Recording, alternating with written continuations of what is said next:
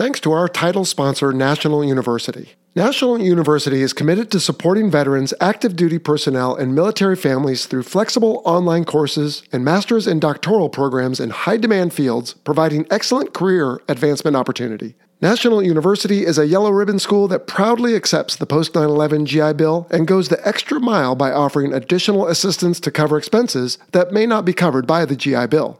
To learn more, visit nu.edu forward slash veteran.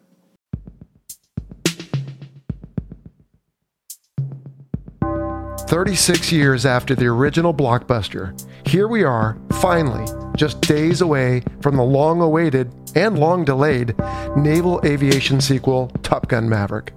And here on the Fighter Pilot podcast, we are dedicating the remainder of May and perhaps even part of June to all things Top Gun, beginning on this episode with an exhaustive look at the storied institution the films are based on.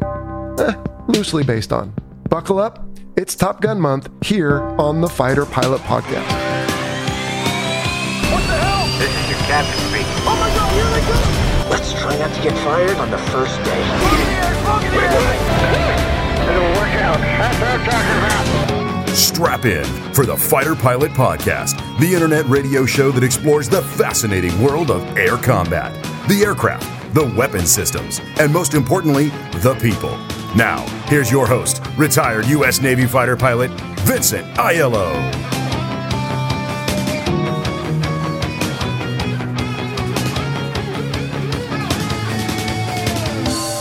Hello and welcome to the show. I am your host, Jello, and this is episode 141, which, come to think of it, maybe should have been about the Lockheed C 141 Starlifter, but hey, it's Top Gun month. Last week, we had a riveting discussion on the 40th anniversary of the Falkland Islands War with retired Royal Navy Commander Tim Gedge. And by all accounts, everyone seemed to enjoy that one. But this week, we get into the Top Gun spirit with a look at the Navy Fighter Weapons School itself. Now, you might be wondering which founding father or two time instructor I cornered to help on this one, but in fact, our guest was never a Top Gun instructor. Nevertheless, he might know the fabled institution better than anyone because he spent almost a decade writing the definitive book on it.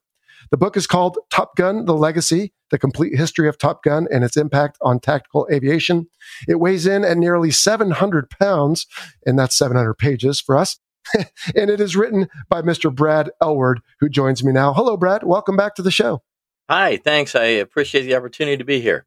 Good. Well, you're no stranger to the show. Listeners may remember you were with us, I think it was about a year ago, and we were discussing another book of yours at the time. It was called Top Gun, the Navy Fighter Weapons School 50 Years of Excellence.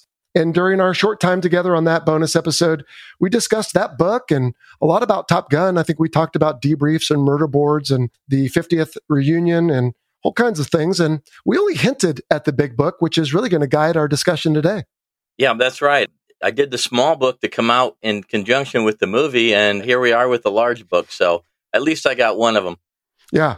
Well, and I've got a copy of it here with me. And if people hear thumping and jostling, it's because this thing really is a tome. And I mean that in the kindest uh, light.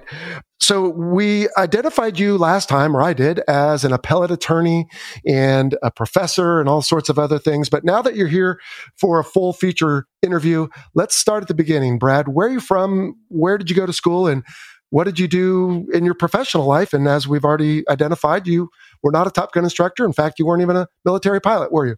No, I was not. That's always been something I've been trying to establish as an author is the credibility factor. And I'll back up here in a moment. But, you know, coming into the aviation writing community in the late 90s, I was not an engineer, not a pilot, obviously not former military. So I felt I had a lot of hurdles to overcome. And so what I was able to do is kind of draw on my experiences as an attorney. I'm from Washington, Illinois now. I started in East Peoria, really about the center of the state, little north of center of the state. Lived here for most of my life. I went to the University of Illinois in Champaign, got my undergrad degree, and went to law school in Carbondale at Southern Illinois University. I started law practice in 1989, which seems like a long time ago for me right now. The interesting part about that is at about that same time, I had a nice interest in naval aviation that kind of started in the mid 70s with the Midway movie, if you remember when the original came out. I do. My dad took me to that and kind of developed a historical interest in me. Hmm. And so I did a lot of reading on the side. So even though I became a lawyer, I kind of had a passion on the side for military uh, history and naval aviation in particular. And in my early years as a lawyer, of course, we had the Gulf War. That kind of sparked my interest in trying to find some way to have a connection with naval aviation. So I uh, continued on in my career as an attorney. Uh, I was an appellate attorney, as you mentioned earlier, and it's an interesting part of being a lawyer. I know a lot of times we watch TV and we see attorneys handling trials and doing depositions and things of that nature. I did some trials, I did a, quite a few depositions, but my focus was to take the case after the trial was over, after the work in the trial court concluded, maybe a motion to dismiss and the case was thrown out. We'd end up in the appellate court where we would write extensively We'd write briefs for the court and then we'd argue those. And we'd end up in the appellate court and the Supreme Court. And over the course of my 30 years, I ended up writing a lot. It was that writing experience and that approach to taking something that was completely foreign to you, somebody else's trial, and turning that into your own appeal. And so as I started, you know, to become a military aviation writer, I borrowed a lot of those skills. And you know, it really involved planning out in a logical way what you were trying to do, uh, getting used to interviewing people, trying to figure out what the real issues were, asking questions, and leading to different types of answers that you could continue on to find what you really wanted to accomplish with the article. And so that helped me a lot kind of cross over into the military writing position. So I was able to draw on that a lot. I know a few of the people I interviewed for this book would joke with me, yeah, I can tell you're a lawyer. I feel like I just got done with the deposition. And I said, well, I'm sorry. I didn't mean to make you feel that way. but it really did come in handy. And the kind of the funny little side story about that is that almost all of my interviews I had transcribed into a little booklet format. So that if you are familiar with having a deposition taken and got the opportunity to read it in a booklet format afterwards, I've got those for almost all of my interviews that I did for this book it really does have a lot of overlap between what I did as a lawyer and what I did to put this book and other projects of mine together. I had a lot of fun as a lawyer. I, I retired in 2019 and I've been just doing some writing uh, since that time. And I've been teaching at a couple universities, communications and a law class. So I'm trying to uh, redirect my writing into some different points and different areas. And it's been a lot of fun. Well, I want to use this book as sort of our guide today, Brad, really what I want the subject to be about is the Navy Fighter Weapons School. And that's why I invited you because you really did spend a ton of time and energy on this project. And you, although you didn't live it, you probably see it from a different perspective. So I just thought we could use the book as our guide and kind of follow the chronology that the book follows as we talk about the school and some of the beginning. I expect this might take a little while. I hope you have plenty of time. Absolutely. All right. So let's start at the beginning, though, with the actual book. For those who have it, there's an element of it that's in the book, but tell all the listeners what was the inspiration for writing it? Because before this, you'd written a gigantic book. I don't even have it, but I've seen it. The FA 18, I think what, Hornet, Super Hornet, and Growler, uh, as well as, did you do the S3 book? And you've done a lot of other books, but you can correct me on all those in a second, but then lead into what the inspiration was for this one this book was my uh, 14th book. I had a couple books that I worked on chapters with other people on. So it was my 12th book that was actually all mine. I started writing the books in roughly 1999. My first came out in 2000. It was on the A4 Skyhawk. Hmm. It was a result of working with some people who opened some doors for me. Over the years, I started focusing on two aircraft, the Viking, as you mentioned, and the Hornet program, which encompasses the A through D as well as Growler and Super Hornet. I have a smaller book that talks about the Hornet and then more of a photo book that's on the Hornet in the Navy and the Marine Corps. And then I've got my large Super Hornet Growler book. It was in the course of working on the Super Hornet book when I was visiting Fallon that the whole idea for the Top Gun book came it wasn't really my idea. It was actually one of the former commanding officers, Paul Olin, who gave me the idea. I had done a portion of a couple books for Osprey on F 4 MiG killers of Vietnam back around 2001, 2002. And I had met a few of the Top Gun founders and some various people who had been at the school over the course of its career. And so I knew some people. I knew a little bit about it. Obviously, had seen the movie, read Scream of Eagles, which is still a fantastic read. I recommend for everybody. But I had never really given some thought to doing the big book on it myself. And so I'm out at Top Gun. I'm, I'm in the skipper's office and we're talking about the school. And we kind of got on a little sidetrack and we started talking about the founding. And he says, You know, I've met several of the founders recently. We did an event that I was at on the 40th anniversary.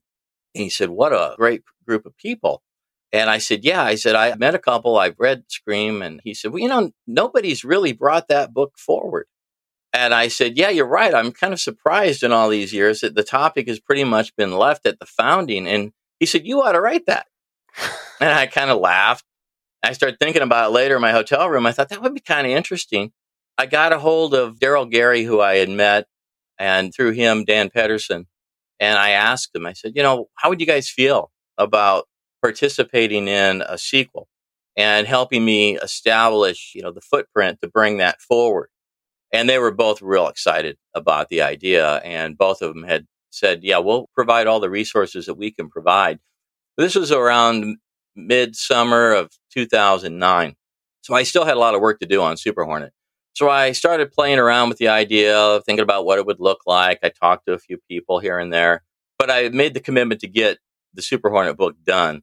And then I told my wife I'd take a year off because I had really devoted a lot of time to Super Hornet. So I did. I kind of played around with it at night. Finally, about 2011, a little before that, is when I really started sketching out what would this thing look like and what do I need to do to get it done? I got to admit, you know, you mentioned the book 700 pages. I never envisioned it to be of that size. Matter of fact, when I pitched it, I pitched it as about a 350 page book. And I figured maybe in its largest growth, it would probably be about the size of the Super Hornet book, about 450. I had no idea it would end up as large as it did. Now I take my hat off to my editor at Schiffer for that because he gave me the discretion to really run with it. I think I called him about 2015. I said, Bob, this thing's going to be quite a tome. And I said, um, I think it's going to be worth it if we can run with this. And he said, Yeah, do whatever you need to do. Take whatever time you need. We'll just make it work when that happens. And so I really appreciate that. A lot of publishers would not have been that generous, and he was.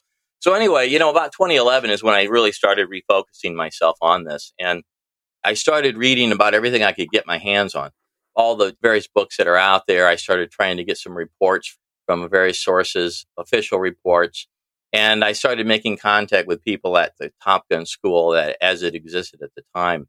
That was really the real steamrolling moment where I really started to pick up. And in about 2014, when we hit the 45th anniversary, I really started to get massive Top Gun school support. And that's about the time that you and I met when I was mm-hmm. out on one of my trips it really, at that point, it became a document control situation because my interviews by then were growing. I was doing sometimes three or four a day, multiple days a week.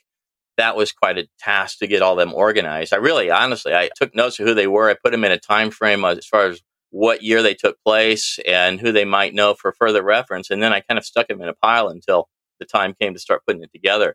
But by about 2015, I felt like I had enough information where I was starting to see a circle back. You know, one of the things about being a lawyer is, you know, you always ask yourself, how much do I research something before I think I really know what the answer is? And usually we say when you start to see the same result from your research over and over, you probably got it fairly thorough. And I was starting to see the same stories, the same events. And at that point, I thought, okay, I probably feel safe enough to start moving into a writing phase. I'll keep working on this as I go.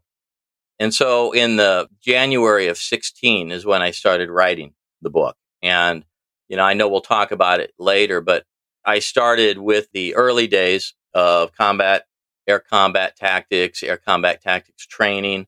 And that took me a lot longer to write than I thought. I thought I knew that subject well, but I really, in my research, needed to dig deep and ended up probably buying another 200 books for my collection to help build that knowledge base. And it took probably uh, up until about 2019 where I was really ready to start writing about the school. I'd started on that, the 60s, uh, what happened in Vietnam, all of that, which is quite extensive in the history of Top Gun. that probably took me most of 18 early 19 and i was actually starting to talk about the 70s now that doesn't mean by that point i had not interviewed people because as i said you and i talked hmm you know my interviews were kind of funny over the years because i might have a 10 o'clock interview with somebody from 2013 and my 12 o'clock would be with somebody from 1972 and then my night interview would be with the skipper from 82 and so i was constantly jumping all over the place as I would do my interviews. So I felt like I had pretty good roadmap. And I know we mentioned the 2019 50th anniversary reunion in our talk on my small book, but that was a really uh, reaffirming moment for me because one of the nice part of working with Top Gun is that they allowed me to come out and visit the school. And I made nine trips to Top Gun out at Fallon. I visited several of the weapons schools and some other locations too. But obviously, you know, you're going to write a book on Top Gun, you better go to Top Gun. hmm And several of my trips were three and four day trips at a time. I got to do some really fun stuff like watch the graduation event, uh, watch the graduation uh, take place of one of the classes. I got to be there when the founders came back and did a presentation in 2014. I went to one of Willie Driscoll's presentations, which was really enlightening. Got to talk with him quite a bit. I went to the reunion on the 45th and I got to sit through a murder board. I had a mock briefing and debriefing given to me by members of the staff, which was a lot of fun.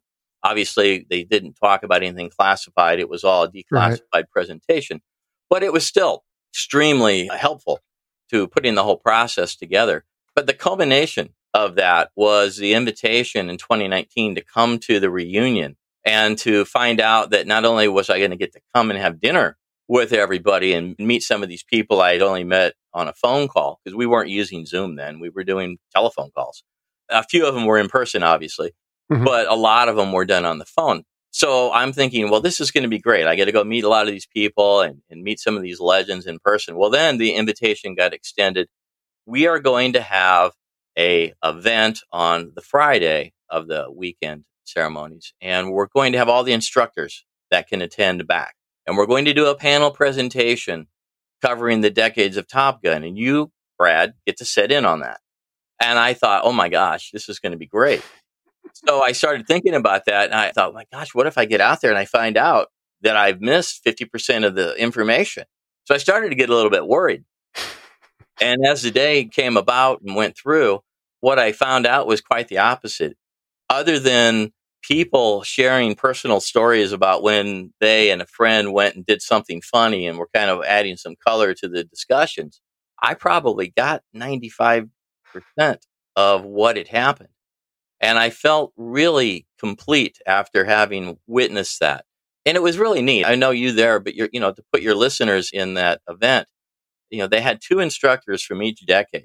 They tried to get people who didn't really have an overlap so that they could highlight the significant events that took place at Top Gun during their tenure. And so most of the decades had pretty complete coverage from start to finish. And so I thought that was a really good validation for the work that I had done up to 2019.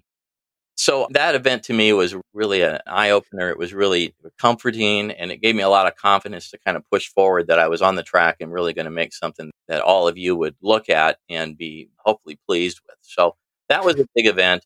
I wrapped up the writing in 2020. I think it was May of 2020, and the rest of the project was just you know waiting for the drafts to come and edit and edit. You know, one of the things that you mentioned earlier was my background lacking any military experience, any time as a pilot.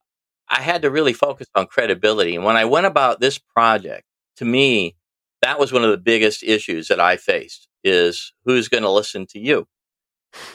What I tried to do is to tell the story through the voice of all of those who attended the school, taught at the school, who commanded the school.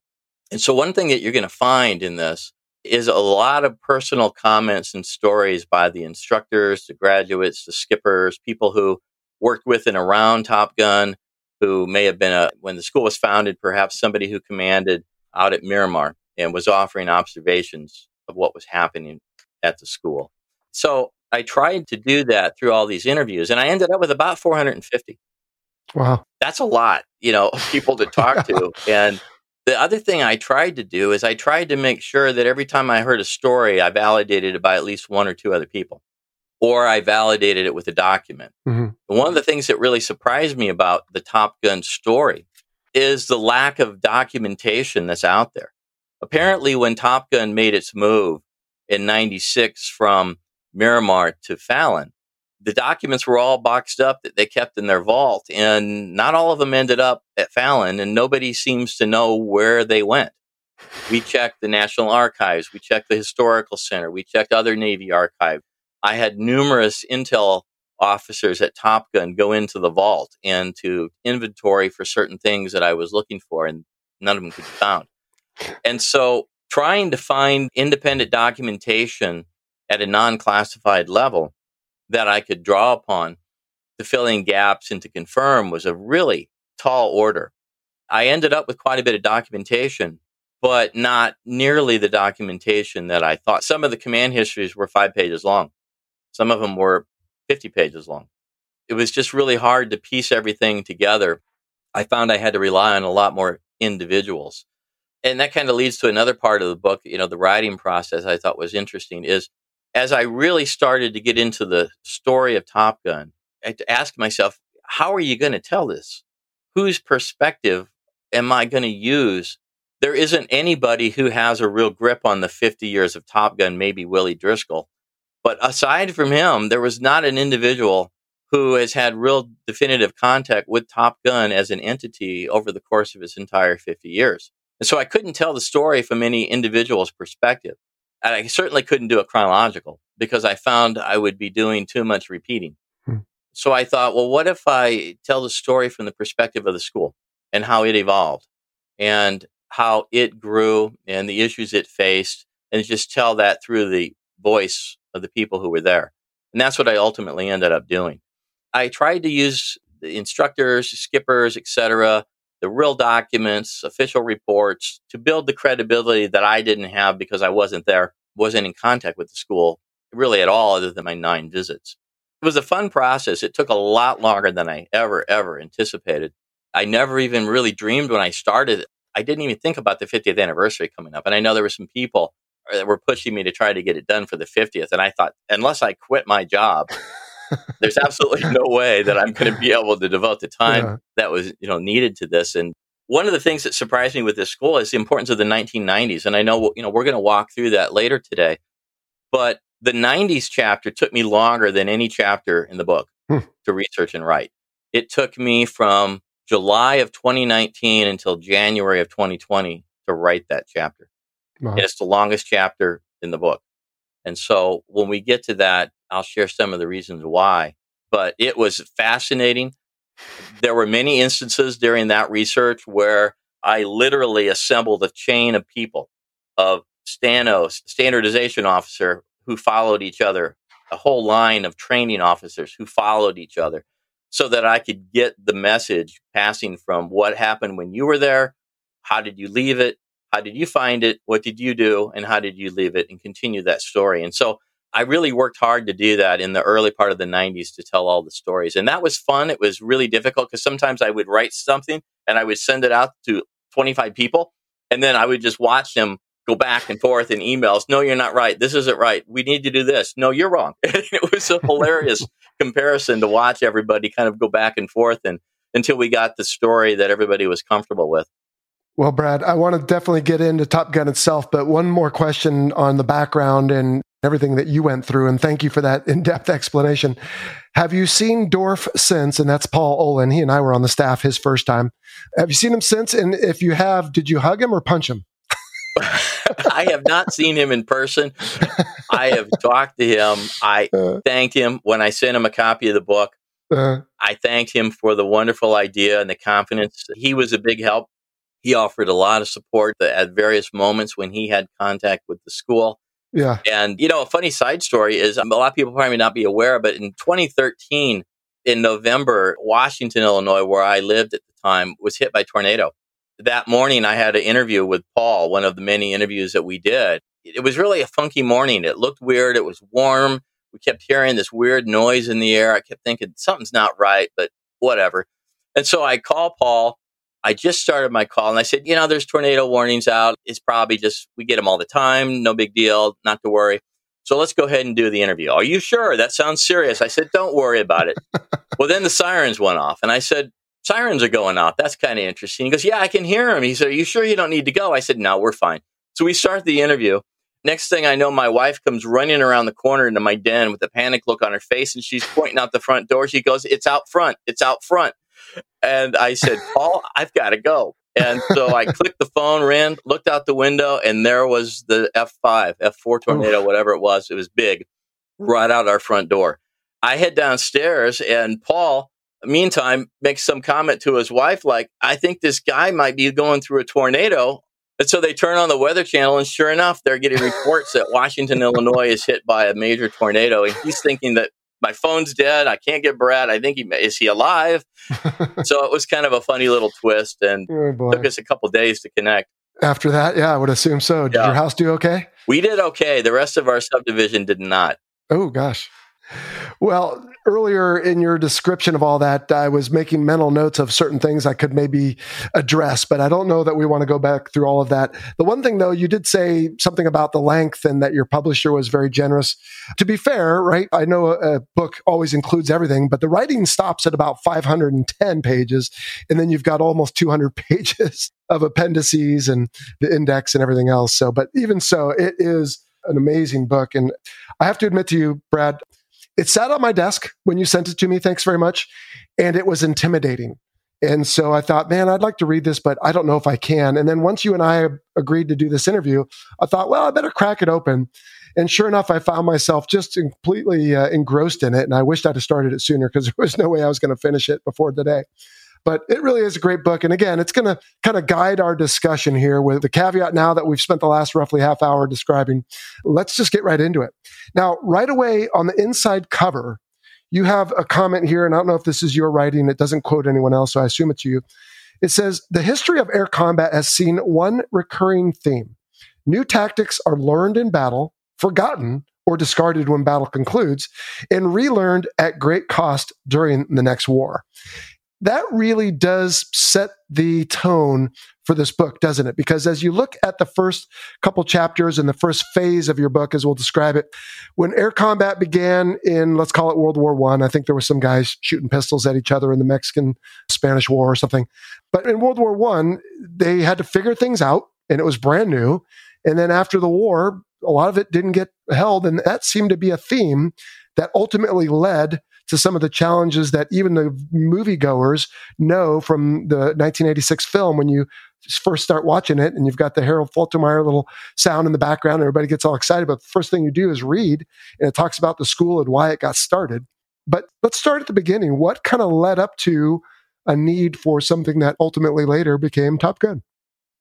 What I wanted to accomplish, and I think this will lead to the question that you just presented a lot of the books on Top Gun, in a very summary manner, will say one of the founding principles was to break the cycle, as you mentioned, of learning, forgetting, and relearning. And the first portion of this book, the beginning, was my kind of expanded way to actually show people that history. It's important for Top Gun because what had happened after each of the major wars that took place, World War One, World War Two, and, and even Korea, is we have this body of knowledge, body of tactics that had been developed, that had been disseminated to the fleet. We'll limit it to the Navy and applied successfully. And then the conflict ends. And then for a variety of reasons, the information that had been gained was lost. It was forgotten or it was discarded. That happened after World War One, in part due to the downsizing Everybody thought that was the great war to end all wars. We're not going to have this type of stuff happen again. There was a massive change in the size of the military, the Navy, naval aviation. There were theories that were back and forth about the purpose of air combat. Do we rely solely on the bombers? What's the role of fighters? In the Navy, we had the role of the battleship versus the role of the aircraft carrier as a carrier there to support the battleship there were a lot of distractions that took place. There were technological issues. But for one reason or another, the lessons that were learned after, say, World War One were kind of forgotten. The same thing happened after World War II. And you would think within just five years between World War II and Korea that that would not have probably happened, but it did. And even after the Korean War, we saw the same type of thing happening. So when we went into the 1960s, and we had a naval aviation community that found itself without a lot of historical understanding of where it came from. There certainly wasn't a lot of standardization, standardization in training or tactics. There surprisingly was no real official Navy manual on air combat tactics that existed in the 1950s or the 1960s. At first, I thought it was just my deficiency as a researcher. But after interviewing numerous people who were pilots in the 50s and 60s, they would say, no, we really didn't have anything. We used the Air Force. We used Boots Blesse. We used John Boyd's material, but that's all we had. So you had a Navy that didn't really have a standardized air combat training methodology. And on top of all of that, you had the introduction of the high speed interceptor and the air to air missile and the focus on intercepting the bomber before it could launch its missile against the carrier battle group. So the notion of air combat tactics really had kind of fallen by the wayside. I mean, the F8 community obviously still had that mindset, but the F4 community in the 1960s was thinking intercept, launch, speed out to the target, launch our missile, down the bomber, and turn around and go home.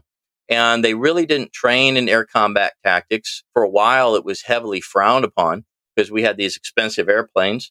The missiles that were developed were developed in a non maneuvering type environment. They were intended to shoot down a bomber flying straight and level and relatively slow compared to a fighter. Mm-hmm. You had the lack of training, the lack of appreciation of the need for the dogfight. You had certainly a lack of standardization. You had a situation where a lot of the people who did have personal knowledge of air combat tactics were either maybe not a good instructor. Just because you know something real well doesn't mean that you can teach it well. But then you also had a lot of people who knew the subject real well, but figured, hey, I had to learn it the hard way. You have to learn it the hard way too. And I had that repeated to me by numerous people, even in the F8 community. We had a lot of guys that were extremely experienced, but they felt you had to earn it and they weren't going to share it and they weren't going to reduce their stature. You had to win it. And so they were very stingy about what they shared with the rest of the squadrons. So if you had a squadron with a really good air combat tactic mentality and the guy was willing to share it with you, they were a fairly proficient air combat squadron. But if you didn't, it was quite the opposite. And so when we went into the Vietnam War, that was kind of the mindset that was going on in naval aviation. It's very sporadic knowledge in the F4 community, depending on what squadron you were in, who was in charge of it, what their background was. When the Air War started, certainly we weren't fighting Soviet bombers. We were fighting very nimble MiGs. The MiG 17 uh, in particular at first it ended up being quite a challenge for a group of individuals that were trained in intercept with a missile that was really not intended for a highly maneuvering target, where many of the pilots had never fired a missile before they had gone to Vietnam. And so deficiencies started to show up in the air combat kill ratio, number of airplanes we shot down versus the number of planes of ours shot down. And on a historical comparison, they were quite low. It depends on what combat you want to look at, whether it's World War II or Korea, but they floated around 10 to one mm-hmm. The Air Force for the Navy, different aircraft had higher, etc. But the kill ratio that we saw by the end of Rolling Thunder in roughly 68 was putting the Navy at about 2.4 to 1. And the Air Force was a little lower. Everybody was starting to say, well, what's going on here? Why is this happening? And that was really the genesis of the Ault report, which most people who are familiar with Top Gun are familiar with the Ault report, did that significant study where they analyzed all the air to air engagements and tried to draw some conclusions. And one of the conclusions, in addition to you know, faulty missiles and faulty firing of the missiles outside their envelope, et cetera, was a lack of a high level of air combat training. You know, the Navy had had a program in the 1950s, the Fleet Air Gunnery Unit, FAGU, it operated on the West Coast from 52 to 60. That was eventually shut down because a lot of the mentality was, well, we've got missiles. We don't need to be proficient in air to air gunnery. And so that went away. But it was noted in the Ault report that that had produced a significant deficiency, in particular in the F4 community in air to air combat skills. And so they were advocating a return to that type of program, which is where the, you know, the whole notion of Top Gun then came from the F4 Navy Fighter Weapons School. Yeah. And so, to your point, right, the CNO, I believe, said, all right, something's not right here. Our kill record is historically low. We're not being effective or efficient. And so we've got to do something about this. So they found Captain Frank Ault. They said, all right, you got the dot. It's up to you to go figure this out. And he gave a big report. I forget how many hundreds of pages, but essentially, if I understand correctly, one of the chapters in there was a discussion of, hey, we need to do better with training. So we recommend right away, or I, in this case, him speaking, that we uh, create an institution to work on this because, like you said, it had gone away. But they didn't stand it up from the beginning. They sort of said we should do it as part of the fleet replacement squadron. So I think maybe they called it the RAG back then, but same thing. So they took the F 14 or actually the F 4, I think it was, squadron and said, all right, you guys are in charge of this. Absolutely. If you've always dreamt of a career in aviation while keeping your feet on the ground, then Air Corps Aviation is the place for you. Since 2008, Air Corps Aviation has been at the forefront of modernizing the airworthiness of legacy aircraft dating back to World War II. Their dedicated team specializes in numerous aerospace disciplines, including manufacturing, fabrication, restoration, and support, all while incorporating state of the art technology. In 2024, Air Corps Aviation is expanding its team with job openings in engineering and computer aided design, quality, fabrication, and restoration. Live where others vacation in northern Minnesota while enjoying paid time off, health insurance and savings accounts, retirement plans, life insurance, and best of all, most Fridays off. If you're ready to be a part of a team fulfilling dreams through the preservation of historical aircraft, visit aircorpsaviation.com slash careers and take your first step towards an exciting career in aviation. That's aircorpsaviation.com slash careers. Visit today. The formation of Top Gun is an interesting story. There's a lot of different variations that go out about maybe when it started, but you're correct. It didn't start as a standalone school. It started as a department within the F4 RAG on the West Coast, and it was a VF 121. So the interesting thing to me is that a lot of people associate Top Gun with having started in January of 1969 with the Ault Reports official publication. But the school actually got started in late September of 1968. The background on that is kind of interesting because when I talked to the people that were at Miramar in the late 60s, they're all, we knew we needed an advanced weapons school. Everybody was talking about that. And the guys that were coming back from Vietnam with war experience were saying we needed to go back in that direction. It was kind of an understood moment at Miramar that, yeah, we need to go in that direction. But when Frank Ault would do his research, he would include these symposiums and he would bring in the fighter community. He'd bring in VX4 and they'd have these symposiums at Point Mugu and at Miramar where they would talk about what's going on, what are the problems, what do you think we should do to resolve this? And so everyone was starting to really understand we're going in this direction. I think some point in September, an unofficial draft of at least that portion of the Ault report was circulated. That's when the air wing that had under it VF 121 and the F 8 counterpart, VF 124, he got the skippers of those two squadrons together and said, Look, this is coming. We need to get on top of this. Start working on this. That's when the individual skippers went to the respective people, Dan Pedersen included, and started the idea we need to form this, get this rolling. And so Dan Pedersen started this in late September of 1968. And of course, it picked up massive steam in 69, January, when the official report came out. So the idea was we need to create a program that's going to teach advanced air combat tactics in a way that we not only can revisit the lessons that we had learned and lost, but that we can anticipate tomorrow's threat and get that information together, embedded in a couple of individuals, your F4 crew, and send them back to the fleet squadrons they came from and have them serve as training officer per se mm. in the individual squadrons to spread that message. And so that's the formula that they came up with to start the school and that it operated with for the first roughly 25 years.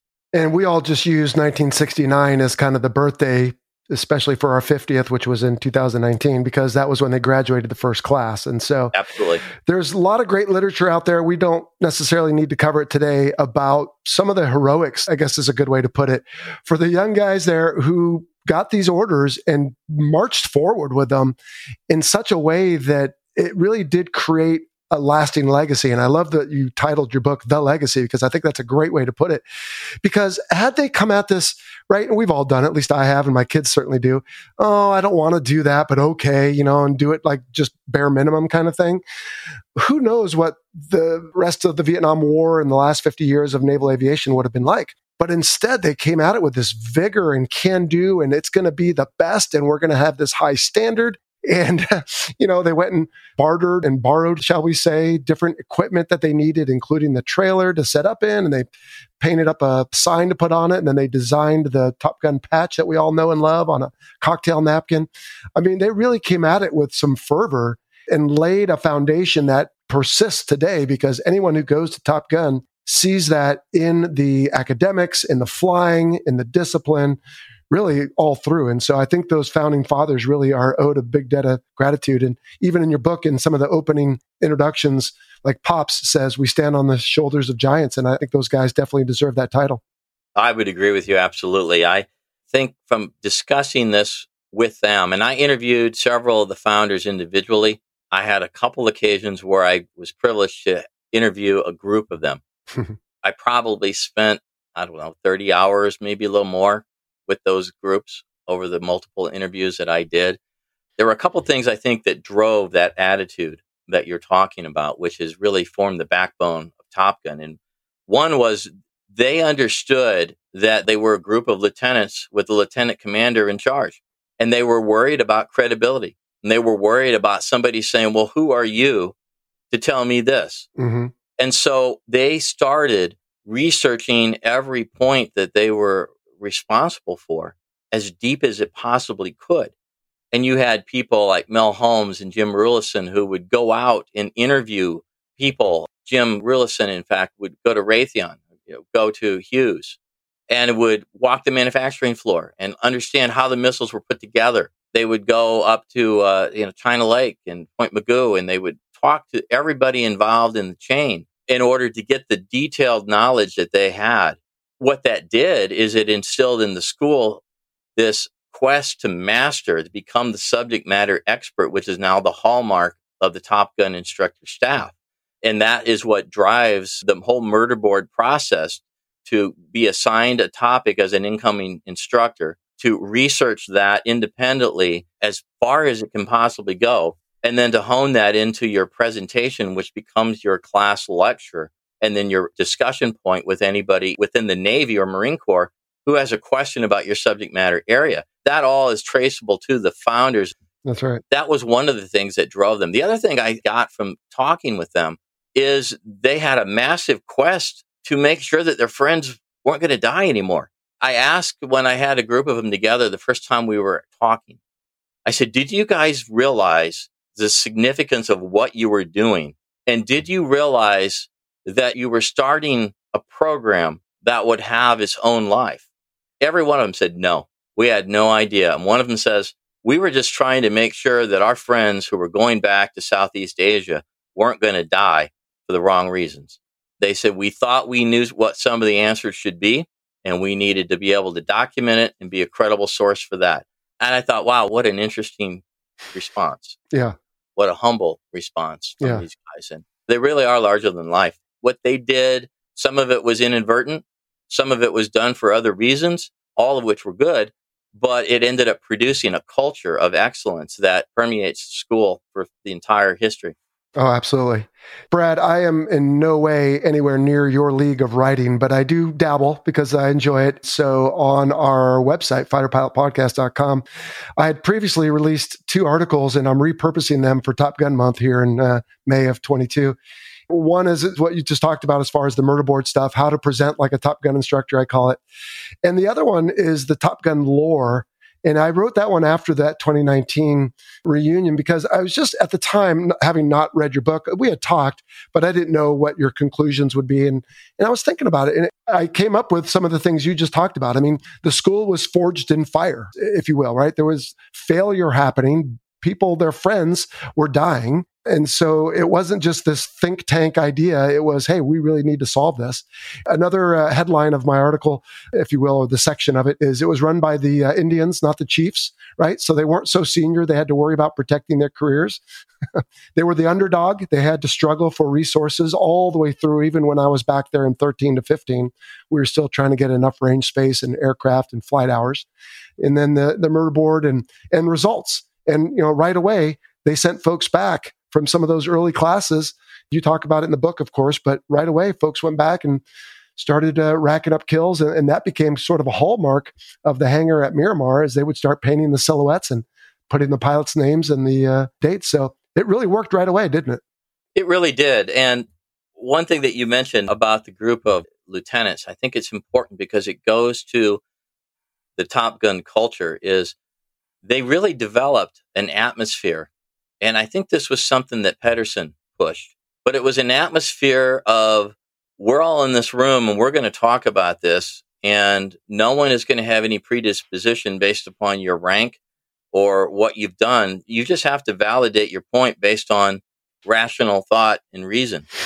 and that's become a trademark of Top Gun today, even with the standardization board yep. and the murder board process is, is whether you're a lieutenant, lieutenant commander, commander, or maybe somebody who's visiting for a murder board who's from NSAWC, who's an admiral or whatever. It's a rankless discussion. When you go in that room and have a discussion, your biggest obstacle is overcoming the rationale of what it is that you're saying. You've got to be able to back it up. And if you can, that could carry the day. And mm-hmm. I think that started with this original group and in the way they approached things. So yeah, I, I, think that's a really valid point to make about the whole Top Gun group. To your other point though, Top Gun started sending classes back to the fleet in 69. They had six or seven classes the first year. It was in March of 1970 that they had the first Top Gun student involved in a MiG kill. And that was uh, the end of March of 1970. And I know that was a big event for the school. I think somebody was even saying that we heard there was a big shoot down. Wouldn't it be great if it were one of us, one of our people? And sure enough, it was. It was a member from the very first class. That was a big deal. But one of the things that caused a little bit of anguish, though, is you remember when Rolling Thunder ran from 65 to 68, there was a stand down from 68 until uh, roughly you know, 72 when linebacker started. And so there was not a lot of air activity up north. And so the opportunity for the many, many Top Gun graduates who were back in the fleet by now to engage in an air combat scenario was very small. And so there was a lot of consternation about that fact. It's like, well, we got one validation, but are we ever going to really be active up north again? And so when the linebacker campaign started, is when the real validation came. When we had the roughly 24 kills that took place, ended up with a 12 and a half to one kill ratio. 1972, with the final kill in January of 73, was really the massive validation for Top Gun of what we're teaching worked, and this is the way forward. I think that was the validation that honestly really kept the school going because many of the people that I talked to from that era had made the comment to me, gosh, up to 72, we felt like we were making a difference. We heard from people we were making a difference. And we had one MiG kill that was a validation of that. But we were really worried that if the war ended, that people might not see the large value of what we're doing and we might end up going the way of the fleet air gunnery unit. So there was some concern about that.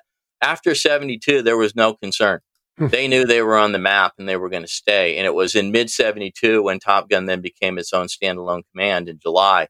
That really sealed the school's fate going forward. Well, but that didn't mean all the problems or obstacles went away, as we'll talk about as we start going through the decades. Now, before we start with the 70s, though, Brad, there's a couple things I want to ask you about at the founding. And again, it's all in your book and other books, but just for the sake of the audience, two things, and I can ask the second one after if you want. But one is the Air Force already had a weapons school as early as in the 50s, if I understand, but didn't quite have the same results. So I'm wondering if you can draw any parallels between the two. And even to this day, the Air Force Weapons School and Top Gun, while they will share graduates and do exchange tours, it's really different. I mean, one is kind of short and condensed, that being the Navy's, and the other is more building strategic leaders and lasts for half the year, and that's the Air Force.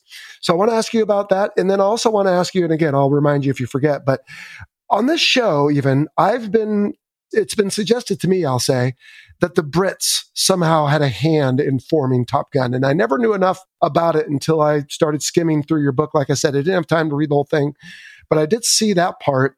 And there was a particular article that you addressed, and you kind of put it to bed in your book. So I thought we could talk about those two things. But let's start with the Air Force and their weapons school and how it either made a difference or didn't to the Navy when they went to stand up in late 68.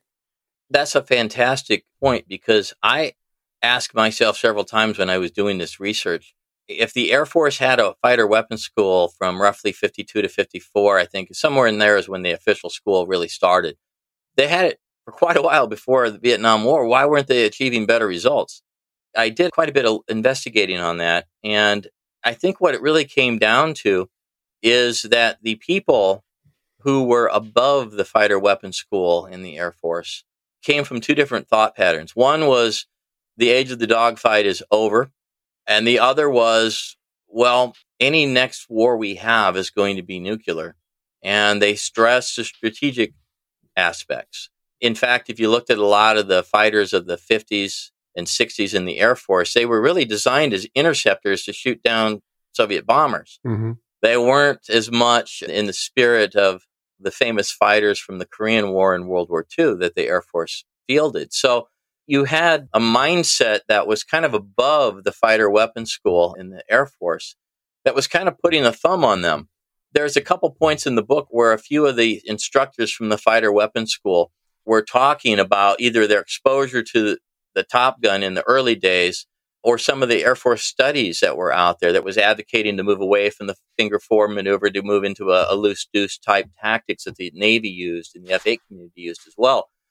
And the fighter weapons school individuals, the instructors were rather receptive to some of this. And they were wanting to make those recommendations, but those were quashed by people outside of the weapons school who were higher in the TAC Air community. And so a lot of what Top Gun was allowed to do by the uh, Navy brass, for lack of a better word, in 68, 69, 70, the fighter weapons school of the Air Force was not allowed to do. It was a much more rigid control. When I talked to several of the Top Gun founders, they would constantly praise the command elements at Miramar for not getting in their way. and they really were that blunt. They told us this is what we need to do. Unfortunately, didn't give us a lot of assets to do it, but didn't get in our way either. And most of the approval was pretty much, well, you're comfortable with it. Let's go with it. Those individuals, I think, were extremely important in allowing Top Gun to become the, I want to say independent, but the independent thought community that it was of the time. The Air Force did not enjoy that. And I think that's one of the biggest differences between the two communities throughout the Rolling Thunder and more importantly, throughout the linebacker. Because the Air Force, after Rolling Thunder, looked at themselves and said, well, our training's fine. It's probably some of our weapons and our control. So they tweaked their air controlling, they tweaked their missile systems, and they came back out of it, and their ratio really didn't change a whole lot. Hmm. Whereas Top Gun had a major impact on the ratio, kill ratio that the Navy fighter pilots were experiencing. Yeah. I made a comment in one of my articles that the North Vietnamese quickly figured out to avoid the white F4s and go after the drab olive ones. I can't remember where I got that, but did you have any evidence of that in your research? I read that on a couple occasions. Yeah. I did read that. You know, there were a lot of differences between how the Air Force F4s were employed and how the Navy F4s were employed. There was a mm-hmm. difference in the aircraft that they fought there was a difference in their rules of engagement, the oh, yeah. control uh, from either the Red Crown for the Navy or the various controllers that the Air Force had, you know, and then the Air Force had T-ball and some other things that they had that allowed them to identify friend or foe at distances that the Navy really wasn't able to do. So that let them use Sparrows when the Navy was still using Sidewinders. So there's a lot of different mixes, but I think in the end, it really shows that you know, Dan Pedersen said to me, you know, we really established that. Uh, of course, it was appropriate for his era. It's the man in the machine. hmm Now we'd say it's the person in the machine. And I think Top Gun really established that when it was founded. And I think the results that you saw in 72 were a testimony to that, particularly when you looked at the Air Force's approach to making it more of a systematic approach rather than a, a person approach. We've mentioned Dan Pedersen a couple times. We should maybe point out call sign Yank was. Do we call him the first commanding officer? I mean, he was the guy given the ultimate responsibility to stand it up. So I don't know if we just call him an OIC, but he was kind of the godfather in a sense, right? Yes, he was the first officer in charge. They refer to him as the skipper. Okay. There's a little story in the book about who really was the first commanding officer. There's a lot of kind of like asking a lawyer a legal question and we answer depends. Right. So I think there's a lot of different ways to look at it. Dan certainly was the gentleman who was tasked with forming the school, with overseeing the initial instructors, and he was designated uh, as a lieutenant commander, as officer in charge. okay. So definitely great deal of credit. You know, it's funny. Uh, I read Scream of Eagles in another book on Top Gun, and they had talked about Dan Pedersen having this John Wayne persona. And when I met him in person the first time, I thought they were right. he really did. He really did have uh, that personality, and according to the fellow instructors from that time frame, he really had the ability to marshal their individual greatness that I think even some of them weren't sure that they even had. And I think he brought out the best in that group. And it still persists, as we've said. All right, so I want to return though to this idea that the Brits were somehow involved in it. And I'm not looking to impugn their honor or anything else, but sometimes if you misunderstand, you might think it was maybe either their idea or they were foundational to it. But what was the Brit involvement in the formation of what we know as Top Gun? That was a controversy that I came upon in the writing. Dan Pedersen had shared some conversations with me that he had with some of the British people who were trying to uh, take credit for founding Top Gun. And if you go back to 1968, 67, there were British F 4 pilots who were going through the training command, VF 121 in Miramar. And some of them were serving a role as an instructor in VF 121 some of those instructors were in the tactics phase where all of the Top Gun instructors came from. The British had a role in working on the tactical manual or the flight manual at the training command, VF 121. That was drawn upon some when they put together the tactical manual that Top Gun adopted and put forth as the Navy tactical manual through its school. But the British did not have any central role in the founding of the school. It was the four pilots and the four RIOs and the intelligence officer. I mean, there were 10 of them total, with Dan Pedersen in there as well. They were the founders. They were the guys that got this off the ground, that did all the initial work, the initial planning, put it together. The British, if you got to remember, did not have the security clearances, for one thing, Right. to be able to access the same material or even teach the same material that the Navy pilots who were in RIOs did. So that alone was a distinguishment. But there was a point in mid 69 where some of the British pilots and their NFO equivalents, I think they're flight officers, but some of their instructors from 121 offered lectures or maybe did some of the adversary flying with the Top Gun instructors. Because you remember when Top Gun was created, it was a department. And all of the initial instructors, Dan Pedersen and the whole crew, they all had parallel obligations in Mhm. 121, in addition to creating, teaching, running, flying Top Gun. So they were doing double duty. They would borrow people from the RAG to serve as certain roles with them. And some of those people they borrowed were British pilots and the NFO equivalents who would maybe lecture on this or lecture on that, things that did not get into the confidentiality, but they weren't instructors per se. I think that's a big distinguishment. And so, Yeah. you know, I know there was a time when the British were putting that forward. I think they backed off when Dan Pedersen and a few of the other founders came back and said, no, for all of these reasons, that's not true. I think now we're at a point where they've kind of backed down on that claim, but it was a big claim for a period of time. And I'd heard it come up, so I just didn't know the background. And I figured with your research, clearly you do. All right, Brad. So let's start talking through the decades, which is again is how the book is oriented and you've interviewed folks from all of them.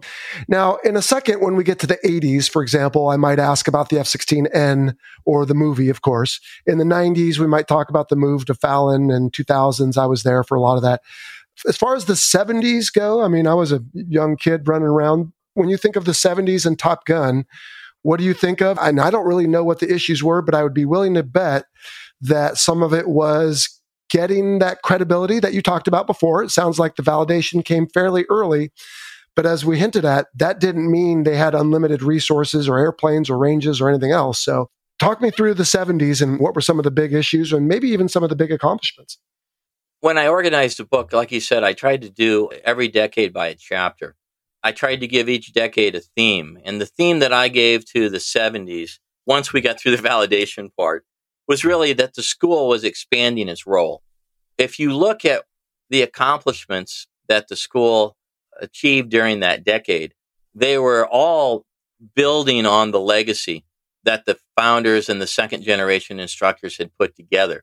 There was obviously a physical aspect of it. They were finally successful in 72 of establishing Top Gun as its own command.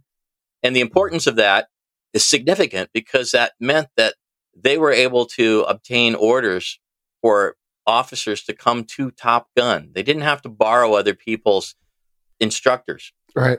No more were they sharing instructors with 121. They got orders to Top Gun for a designated period of time, which ended up being roughly three years. Top Gun then had a budget. It could put in a request for its own aircraft, and it did.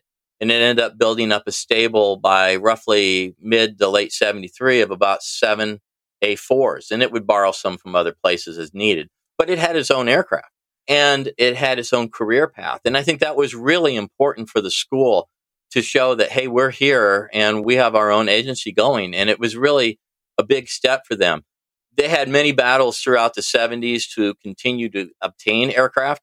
They outgrew the trailer fairly quickly. They moved into a larger building in Hangar 2, and then later in the 70s, moved into Hangar 1, even bigger. There was a reason for that we'll get to in a minute.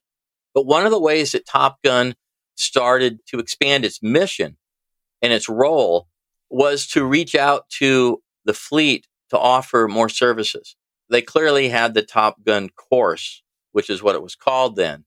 But they also started roughly 69 in trying to provide kind of an adversary refresher to the squadrons just before deployment, where the Top Gun instructors would come in, the Top Gun crews that were in the squadron would do the briefings, and then they'd fly adversary for a period of time before the squadron would then deploy to kind of give them a re- refresher on a squadron basis. So they started that. They reached out to the Marines. They started bringing in more Marine students. The Marines were a huge supporter of Top Gun in the early days. And according to some of the uh, instructors, they were like, the Marines were always telling us, if you don't have enough students, call us. We'll find some and send them to you. Let us know. There was an event in 1973 that was kind of the trigger event for Top Gun bringing in Marine instructors. That was as a result of the Yom Kippur War uh-huh. in Israel when the Navy commandeered six Top Gun 7 A4s and left the school without any aircraft, really, right in the middle of a class. And so there was the quest by the then commanding officer, Muggs McKeown, to obtain new aircraft. They had to teach. And so not only was he able to go out and get some old Air Force discarded T 38s, which then became one of the primary aircraft for the school for the rest of that decade. But he made a deal with the Marines to obtain some additional surplus A4s in exchange for a quota of Marine students per class and two instructors on the staff. And that's what started the Marine Corps staffing at Top Gun on the instructor cadre. And so that was a big deal that happened. But there were two other things that the school did that really, I think, recognized its role as hey, we are kind of the body to develop tactics and to disseminate those. And one of those was in 72 when they started bringing in the air intercept controllers. And they expanded the class from not just F4 pilots and RIOs to include the air controllers. And at that time, they were coming from the ships. The people that were in Red Crown, running Red Crown, Larry Nowell was one of them you know, it started out was really kind of a crude system. The AICs would come, they listened to what the fighters were being taught, they learned the fighter tactics, the fighter lingo, how you would run an intercept from the fighter's perspective. It wasn't until the mid 80s when that was expanded to where the AICs then started to get involved and let the students know, hey, this is what we do and why we do it. And it really created that dialogue that we have today. So they expanded the school student cadre to include AICs. In 75, they brought in adversary. One of the things that Top Gun would do in the early 70s is they would provide adversary aircraft to opportunities for the fleet squadrons. And it was in addition to, you know, what we talked about earlier about the squadrons that were about to deploy. It was for other squadrons that wanted to do things with adversary as well. Well, they quickly realized that they just didn't have the manpower. So they thought, well, the Navy had created some standalone adversary squadrons. And Top Gun was starting to notice that these squadrons were kind of going off on their own on how they were teaching. There was no real standardization in the instructional methods. Sometimes they were getting dangerous. Sometimes the adversary squadrons were returning to the old attitude of, well, hey, I know a lot. You've got to beat me. You'll learn from me rather than I'm here to teach you to be me and to beat me. And so Top Gun in 75 brought in the adversary instructor role and they made that part of the course. They had an independent course for a while and then they kind of rolled it into the Top Gun class. So that was a really big deal to bring in the instruction standardization of the adversary to the school. So those were two of the really big things that they did. So earlier in the talk, I mentioned that Top Gun had moved from the trailer into Hangar 2. In 1970, at some point about halfway through the year, it moved from the original two room trailer into uh, some of the classrooms that were open in Hangar 2. And that's where Top Gun established its office. Some of the photographs that you'll see in my book will show an A4 Skyhawk or an F5 Tiger II sitting outside of a Hangar 2. And that's where they operated until 1977 when they moved into Hangar 1. The need for the additional space to accommodate the top scope program is the driving factor, plus the fact that the Top Gun staff was just getting very large at that point. So they needed additional space, and that uh, necessitated the move in 1977. They stayed in that facility until roughly 1987 when they moved into a different portion of the Hangar 1, where they stayed until 1992 when they moved into the new specially built building at Miramar. And unfortunately, despite the fact that that was just an absolutely gorgeous building and perfectly suited for them, they were only in it about three and a half years before they moved to Fallon. So that's kind of the story of the Top Gun uh, physical growth and the buildings Top Gun started doing foreign visits to our allies. They'd send a couple instructors to various NATO allies in Europe to do a mini Top Gun course at a classification level that was comfortable to the government. And they would go over and lecture on certain topics and fly and help pass on that information. So that started.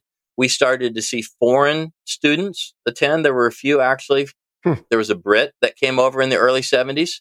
There were a couple Israeli pilots that attended Top Gun in the early 70s.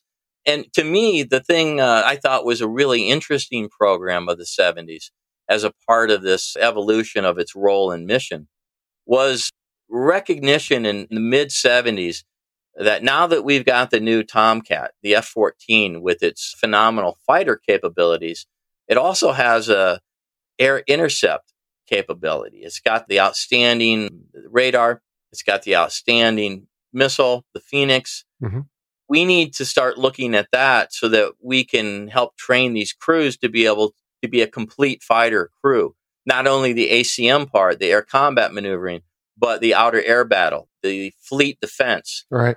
Defense against the Soviet bombers with the uh, anti-ship missiles. And so they started in 76 a program that became called Top Scope.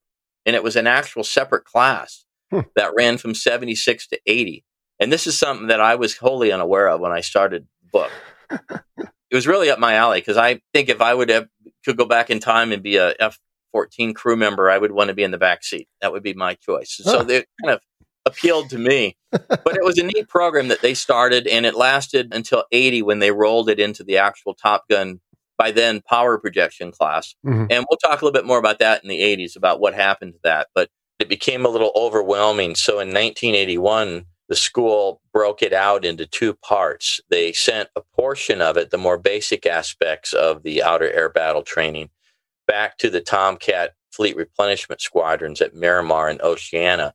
And then they took the advanced aspects of it. They kept a little bit in the Top Gun power projection course, and the bulk was placed into a program called the Fleet Air Superiority Training. And it was kind of a traveling roadshow that would go out with a group of Top Gun instructors, largely RIOs, and they would visit the bases and give lectures not just to an individual crew or a group of students, but to an entire F 14 squadron. Basically, the two Tomcat squadrons in the air wing, along with the E 2 Hawkeye squadron. And they would work those topics into a week long presentation of lectures and some simulators. And then they do some flying with them as well. It was a big deal. It was part of expanding the Top Gun mission. How can we help the fleet be better at its job? So that was a very interesting program that Top Gun had pursued. And that's how it ultimately came to resolution. The FAST program lasted until roughly 1994. It was largely phased out because of the end of the Cold War and the end of that mission. And then there's a whole other aspect, and really I'll just touch upon it real briefly. Top Gun has always been aware of the need to stay ahead of tactics you know, the first year or two of the school, it was we really got to get everybody up to speed on what the tactics are.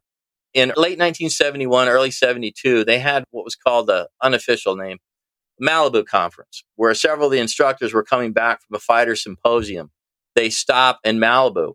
They went to a restaurant. They started talking a little bit about what are we teaching at the school? Are our people that are coming through ready for something more advanced? And so they changed the focus of the tactics to be more aggressive so that when the air crews went into the 72 linebacker time frame, they were being trained in that second phase of tactics, not just how to defend yourself, how to handle yourself, what to do in a basic sense, but how to be more aggressive and take the offensive for either of the two pilots in the loose deuce formation. I think that was really a significant event. But then it continued with top scope, dealing with the outer air battle. There was a um, missile study in the late 70s, AIMVAL, ACEVAL, where they studied the F 14 and F 15 mm-hmm. flying against a lesser generation aircraft armed with an all aspect heat seeking missile.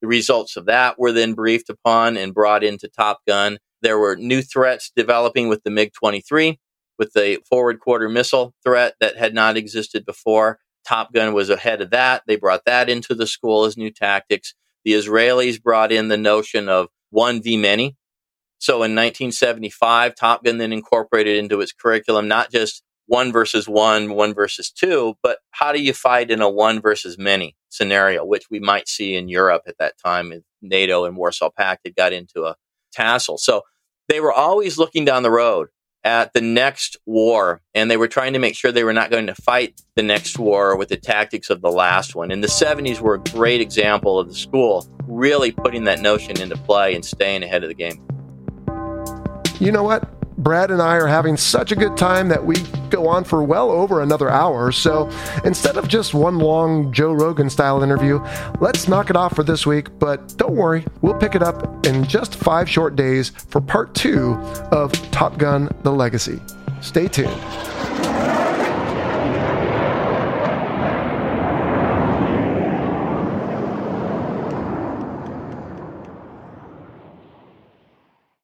Thanks to our title sponsor, National University. National University is committed to supporting veterans, active duty personnel, and military families through flexible online courses and master's and doctoral programs in high demand fields, providing excellent career advancement opportunity. National University is a yellow ribbon school that proudly accepts the post 9 11 GI Bill and goes the extra mile by offering additional assistance to cover expenses that may not be covered by the GI Bill. To learn more, visit nu.edu forward slash veteran.